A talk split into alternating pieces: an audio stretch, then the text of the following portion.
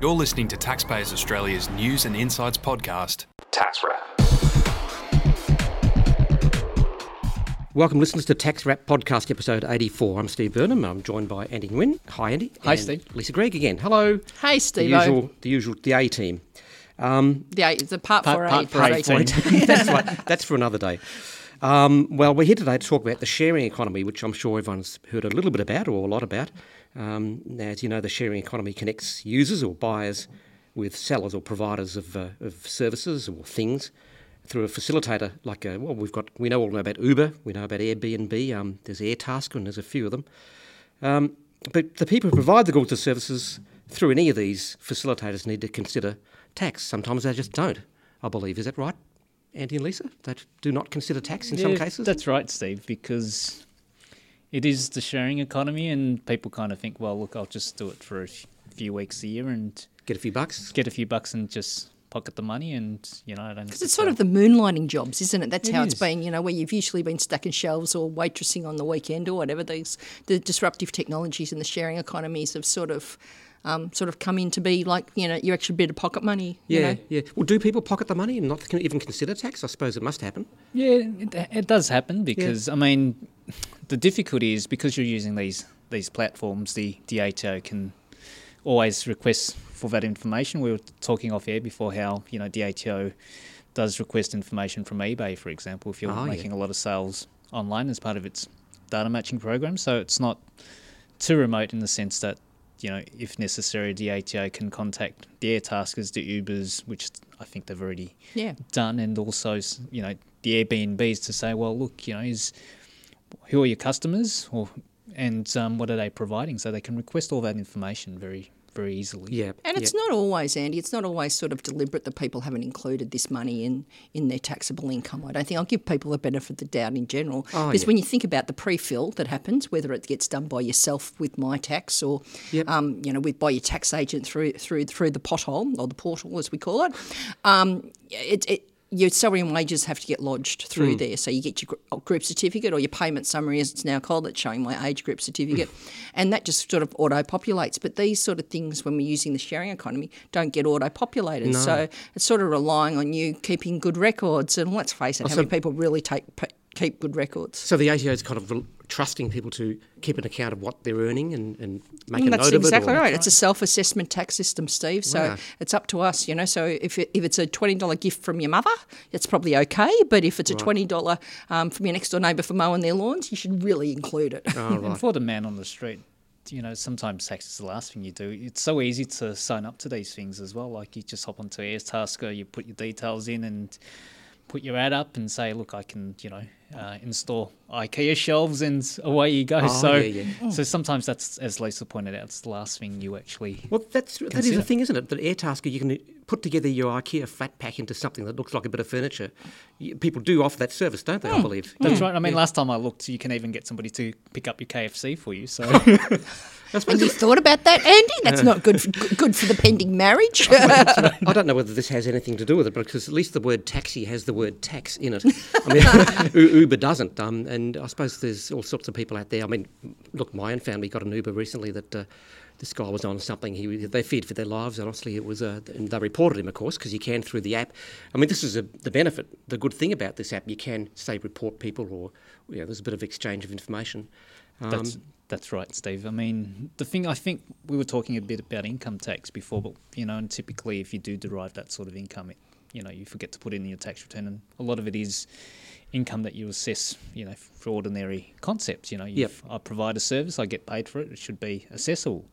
The other one that people often forget is, you know, the GST implications, whether it's necessary for you to, to register and or charge GST, and that's you know created a whole kettle of fish, particularly around Uber, because if you're an Uber driver, uh, typically for GST purposes, you know you're required to register when your threshold in excess of 75,000. or, or do you have to? Is that still the threshold? Because I know the taxi drivers have to register anyway. That's right. Yeah. So if, if you're if you're providing a taxi service, then you need to register from the first dollar that Right. you make. So, Uber drivers have to be registered for GST now, which is what it is. But wh- the impact that could have is that if the uh, Uber driver is is one of these people that's embracing the share economy, and they do they put up their IKEA flat packs, you know, uh, Oh, they on do a few things. Airtasker, and Yep. they mow Andy's lawn on the side, and you know they sell cupcakes at the local craft shop or or Trash and Treasure or whatever. Um, all that money then falls into the uh, GST net. So you should be charging everything will be a taxable supply, even on second hand goods. It could be even.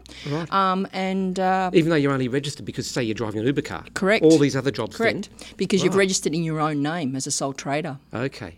so it picks everything under else one up as well. Yeah. Oh, that's, That's right. amazing. I mean, even if you weren't an Uber driver, for example, and you did a whole bunch of various uh, sharing economy type activities, you're an Airtasker, you put your place up on Airbnb, and collectively those things that exceed seventy five thousand Mm. uh, with respect to your turnover, you know, you're also required to to register. So, just a few little tips there that the ATO has provided, which was which we found very very useful. And Yeah. the thing is now the ATO will find you, which is you know the scary thing. I mean they've got their own little Pokemon Go app, mate. you know, but they, they can find Find the tax every. Everything's there. It's um like Airtasker. I mean we've been talking about this quite quite a lot in terms of the impact of putting a room on Airtasker or your house on Airtasker for main residence exemption yeah, issues and things yeah. like that. I said Okay, it. I said right. Airtasker. Sorry, Airbnb. I'm getting all What's my share story economy with, stuff. What's the story with that? If you if you have a prime residence, Yeah, so if you have a main residence, for example, and you've put up a room um, for that, you lose a portion of that that is lost to the main residence exemption. So you've got to pay tax on the portion when it comes time to sell your home yep. on that Yeah. portion that you use in deriving uh, Airbnb income. Right. So it is it is something to, to think about. Like it's not necessarily the straight thing where you go beauty. I make a little money on the side by, you know, putting a, a room up Yep. or Yep. even the entire house. There are some considerations there affecting things like your main residence. You, you were talking Andy a little bit before about um, parking spaces. What was it called? Um, Yeah, Parkhound. Park Hound. Okay. Um, Parkhound's another one where, and that operates by way of, let's say you live in a in a city suburb and you've got a parking spot downstairs that you don't use because you know everything's so close. So you might rent that out to somebody who works in the city. So in that particular case as well, if some of that space is being used part of your main residence that is being used to derive that income, I mean you might lose some of that. Um, I I would imagine, say you get a suburban house with a driveway, and say you rent out that driveway. That's of course part of your main residence. But when you're in a, an apartment, and you get a parking space allocated to you in the basement, is that part of your main residence? That parking space, yeah, you. Because that's it's a very part good of, it's question. part of your title. part of your title? Okay, and that's your main residence. Yeah. Yeah. Okay, oh, Yeah. it is. it's quite interesting though when you start looking at the definition of main residence, and we shouldn't really go into it here, Andy. But Oh, it's no, sort no. of it's the building that the land's on is your main residence. It's it's really weird part of the legislation. Okay, Because you might have, for example, and I'll just put a tip in there, you might have a, what they refer to as adjacent land. So you might own a farm and you might buy another block across the road. Yep. And that, that block could potentially form part of your main residence as well. So it's just a tip for Wow. people out there. Anyway, we're moving away from the sharing economy. Uh, We, we always tend to just ramble on, don't we, with these sort of things, Steve? So has it become a big issue for the ATO? The this sharing tax, etc. It, it is because it's something that it's trying to come to grips with very quickly. Yeah. It is. It's just popped out of nowhere, mm. and the good news is that to some extent the tax law already caters for that. So we go back to our general concepts in mm-hmm. terms Six of five eight one. Mm-hmm. six five eight one, and the the law caters for that beautifully. Um, sometimes the law doesn't quite anticipate these sorts of changes. The GST one with you know the taxi services was one that you know got a lot of um, got a lot of um, media attention, but Yep. it is one of those sorts of things that I think the tax law at, at the moment adequately um, works with respect to these arrangements. Yeah. Yeah, because with the Uber drivers, it was a the taxi um, license of being having to register for GST from um, one cent. I mean, that's that's a carve out of, of the typical rules, if we can say that, isn't it, Andy? That's So- right. Yeah. I, I suppose the thing with, with these apps like, well, I'm sorry we keep talking about Uber, but I'm just thinking about at least that's tracked. I mean, someone books a trip, it's all re- recorded somewhere. Unlike, say, you call a plumber and he comes around and he says, oh, you know, let's forget GST and I'll take 10% off the price. I mean, the cash economy um, still operates, of course, but this perhaps, do you think, uh, as tax experts, does sh- sharing economy services like Uber um, negate that a little bit, negate, Yeah, cut into the cash economy? I think the bit? difference is, Steve, is that I think that with the sharing economy, as I said, they're sort of moonlighting. So they've already got their salary and wages, so they're already employed. They get Yep. their group certificate. So um, their sharing economy could just be overlooked. So the Ah, yeah. tax office is making sure that you know all income isn't overlooked. With your with your cashies for your tradies and things like that, they're still operating as sole traders. I, I don't disagree with that, but they're not Yeah. getting a salary and wage usually, No. right? So that's when the benchmarking comes in. Oh, so yeah, all yeah. that you know nearest neighbour, the benchmarking. right. So if it's acceptable to shave ten percent off as cashiers in a plumbing trade, not not casting dispersions on any particular No. trade. Um, yeah, that, that's how the benchmarking's meant to work out. Right, And, okay. and the other thing as well, Steve, there's in, um, increased compliance with reporting to the ATO for the building and construction industry as well. So, Okay. so they try to cater for those sorts of things. So Do- do you- are they building a benchmark for these sorts of uh, sharing economy activities? we, we would presume that they might be operating or doing something like this in the background, but the information is readily available because you are using a facilitator. Oh, yeah.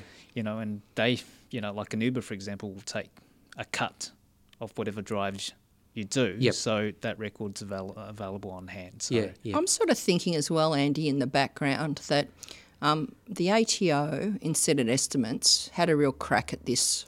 These sort of companies that that operate, you know, by remote control into Australia, like the Ubers and the Googles and things like Oh, that. yeah. So maybe it's one of those things where if they come down on the say the Uber operator, and we are harping on Uber, but it's a good one. Um, you know, if they, they come down on the Uber operator, then they'll get the data for what's happening for potential multinational tax avoidance in the future. So it could have a ripple effect. Okay, okay. So I'm just sort of I'm sort of smelling and looking between the lines, if you know what I mean, at the moment, thinking that could be where things could come from. Yeah, yeah. Because that's really, I mean, that's the big SWAT SWAT squad SWAT SWAT, squad uh, SWAT team, what- yeah, what SWAT team. Yeah, yeah, that's blah, right. yeah. Sorry, militia, the militia. the militia. that's better. Because yeah, if you say I shouldn't say that too many times, but that's sort of what they're really putting a lot of resourcing into. So I'm wondering if this is sort of the ripple effect Okay. towards that. And also, the ATO has been trying to be very much on the foot front. Of front, front Front foot. And it's cut that mark. Um, um, the front foot with these sort of technologies because remember all the Bitcoin stuff that came through a Oh, little yeah, wheel yeah. a while ago. Um, and so yeah, with this disruptive technology, it sort of makes them feel like they're a bit cool, so it can get a bit of airplay and everything like that. I saw a photo of uh, Graham White, one of the assistant commissioners. Uh, in an article about this topic, and he was there with his shirt, with his tie just hanging around him, trying to look, you know, didn't quite look like a zero wearing a t-shirt, people, but he was trying to look a bit more laid back than what he usually is. Well, it's all very interesting. It's all going to become a much better, uh, bigger part of the economy in the future because, I mean, look, everyone talks about it, everyone uses it. Um, you know, Airtasker to move house and Airbnb to have a sleepover somewhere one day. It's a, it's all happening. Everyone's very keen. We'll keep an eye on it. Um, thanks, listeners, once again. I'm Steve Burnham. Thank you, Andy Nguyen, and thank you, Lisa Gregg. And listeners, we'll see you next week.